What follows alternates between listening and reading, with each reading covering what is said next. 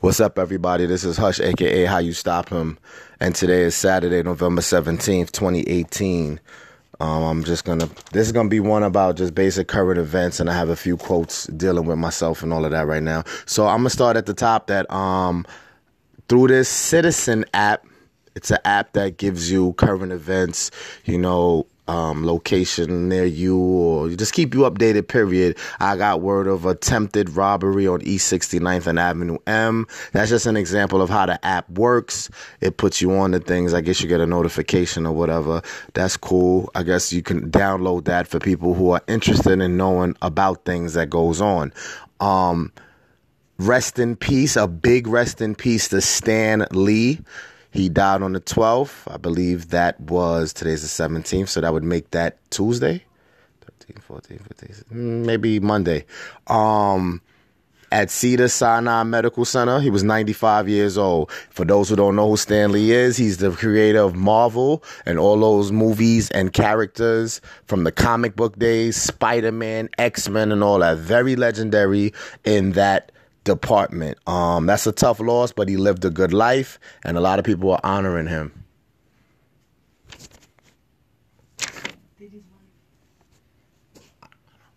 Yeah, so that was a tough loss, but again, he lived a good life, so you, you gotta say peace and blessings for that. That was next on my thing to talk about, by the way. Rest in to Kim Porter. She was only 47 years old. They said they found her in her home. First thing I heard was a possible cardiac arrest, but the autopsy is not complete. Her and Sean Combs shared three kids. What I did not know till recently, and you can say I'm late, is that she had a kid with Al B. Sure.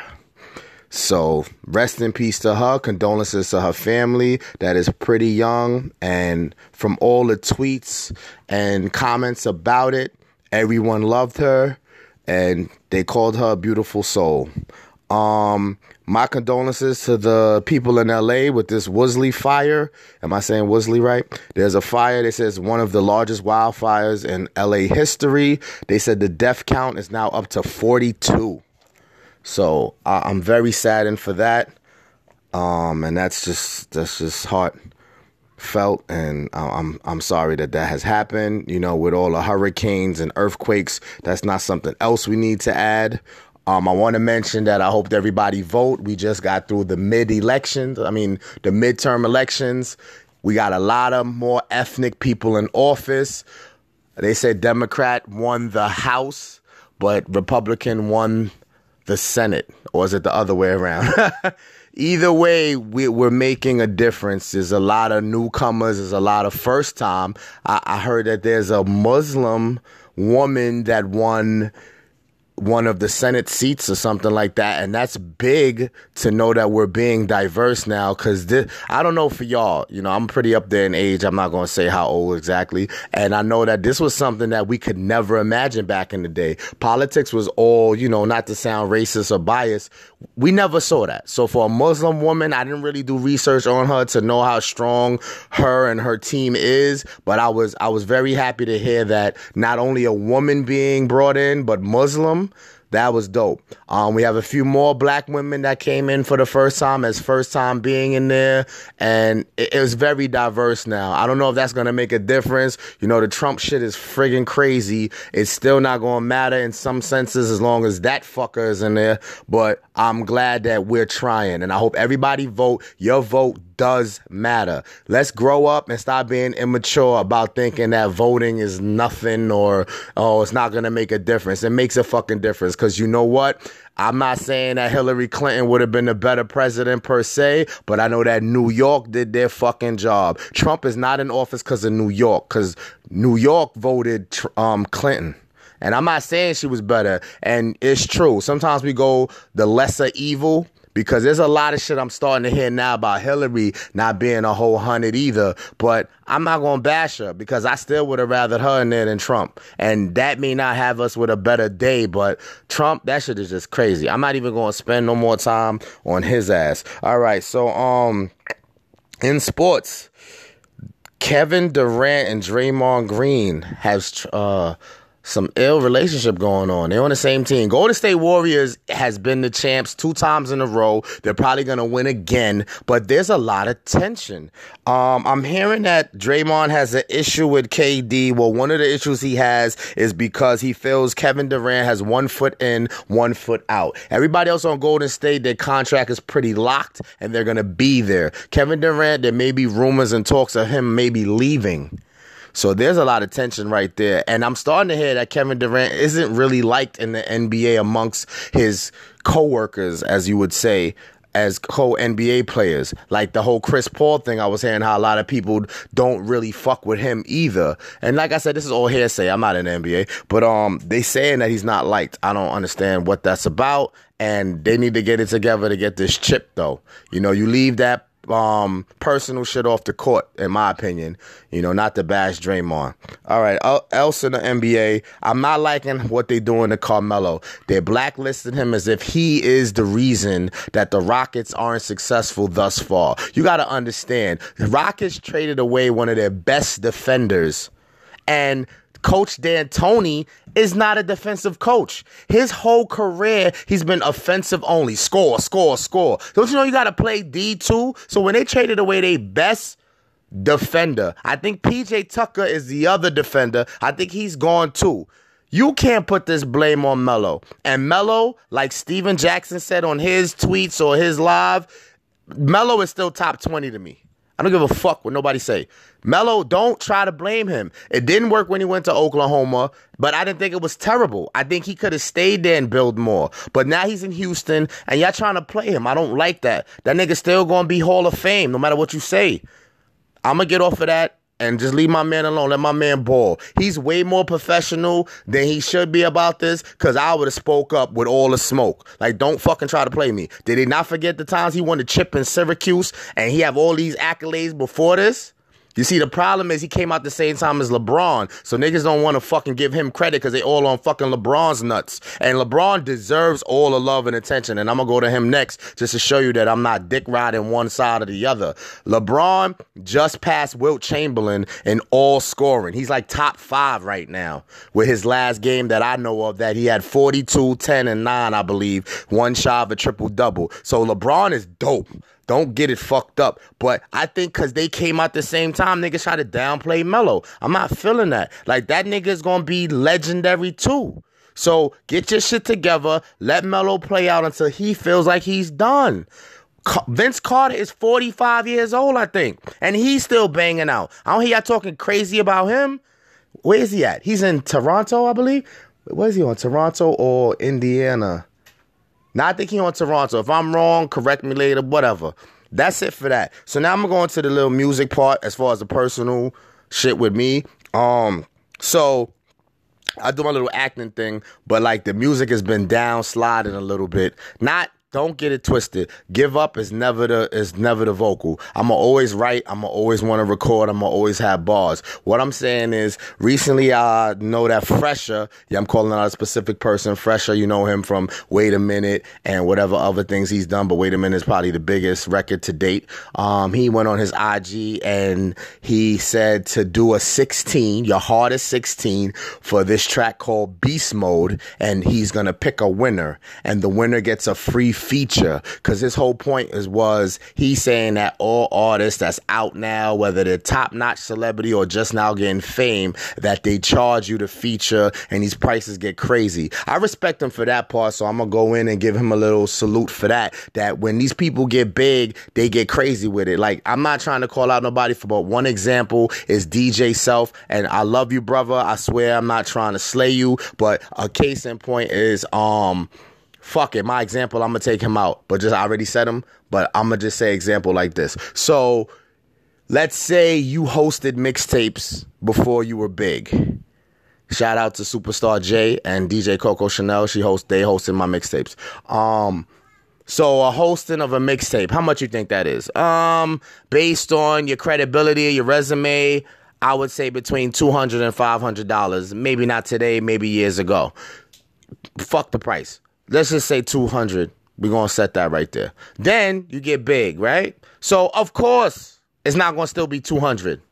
But let's not get crazy. If you're genuine and you're for the culture and you you could respect it, I think you should charge accordingly. My point is this: if I get famous tomorrow, and everybody that know me that I did music, I have millions of features with niggas that I never even met face to face. Shout out Sticky Jack, shout out S93, and I could go on and on and on. I don't talk money when it's feature. If the music is dope and I want to be a part of it, I've done it. Now, if I blow up tomorrow, I could blow up tomorrow.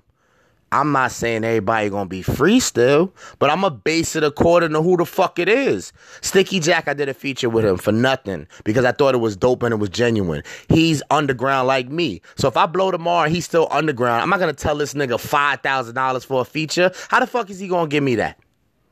But if fucking, I don't even know, Safaree, I'm sorry to go that way, but if Safaree hit me up for a feature, he may have to give me 5,000. I'm sorry. It's according to niggas. Like you can't just have this all around. I'm gonna just charge OD when niggas don't got it. Or niggas shouldn't even put that into that. Because what are you gonna do for that five thousand dollars? You know that you're gonna just drop your verse, you might promote it once, maybe twice, and that's the end of that. What kind of investment is that? So I'm gonna give you five thousand dollars, you may put it on your page once. That's it? Fuck out of here. Like you already you already in the door. You're in the door. But I, I was I was told once that you can't expect love for people in the same ball game as you. So if I'm a rapper, I can't expect a rapper that's established or famous to help me. Why? Because I'm competition. And that's not being conceited. That's real talk. I'm competition. So you don't want to help me too much because I could jump in front of you in a second. Because all it takes is one hit. I could be in front of you tomorrow with one song. That's crazy. But back to the Phresher shit, right? So you do the challenge at 16 bars. I did it. A few of my peers did it. He picked the winner. Now we just went over who they picked as the winner, and I thought he was better than what I would assume because you know I'm always paranoid and negative, thinking that when these kind of challenges, even with showcases and all of that, the winner is always somebody that's their friend or their people's, so they just give them the win. You know what I'm saying? And and you know a lot of them could be talented, could have potential. I'm not saying they all garbage, but I felt like this was another one of those. Like he was gonna pick his baby mom's brother.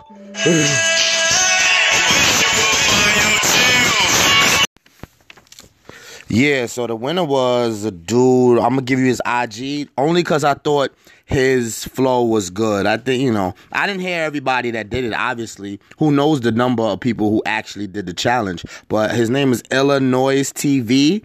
I L L A N O I Z T V. You know, I, I thought it was pretty good. I mean, you know, I, I can't really judge because when you rap, you're gonna think you the best regardless. So to say if it was better than mine's, fuck all that. But um, so I hope he really gets the feature since Phresher announced him as the winner and put it on his page. So I hope he really lives up to his word and give him the feature. So now I told you the name of the dude, and let's see if we ever hear that song. So I say that to say there's a lot of fuck shit with music and I'm past the whole politic time. The reason the older us, the older ones that's been doing music, like for me, I'm going into 20 years. Anybody over 15 years of doing music that hasn't crossed the threshold, you might want to joke and say, oh, we has beens or we're bitter because of how long we've been putting in work. I don't give a fuck. I love music. So I'll put in work to the day I die. That's not what I'm saying. What I'm saying is it's losing its authenticity day and day and day as they go on. Because when i came up with the music it was like if you was nice or it wasn't as hard. Like you just had to bump into the right person. But if you stayed consistent you would get that chance to bump into that right person. Today fuck that. I don't care what anybody say about oh if you consistent it'll work Nigga, how how long is 20 years of consistency? That's not enough. 15 years, that's not enough. Like if that went the way for everybody, fine. But then what about the motherfucker who only been rapping for like a year and he just popped up somewhere or he just had the bread behind him? Because it's really about money.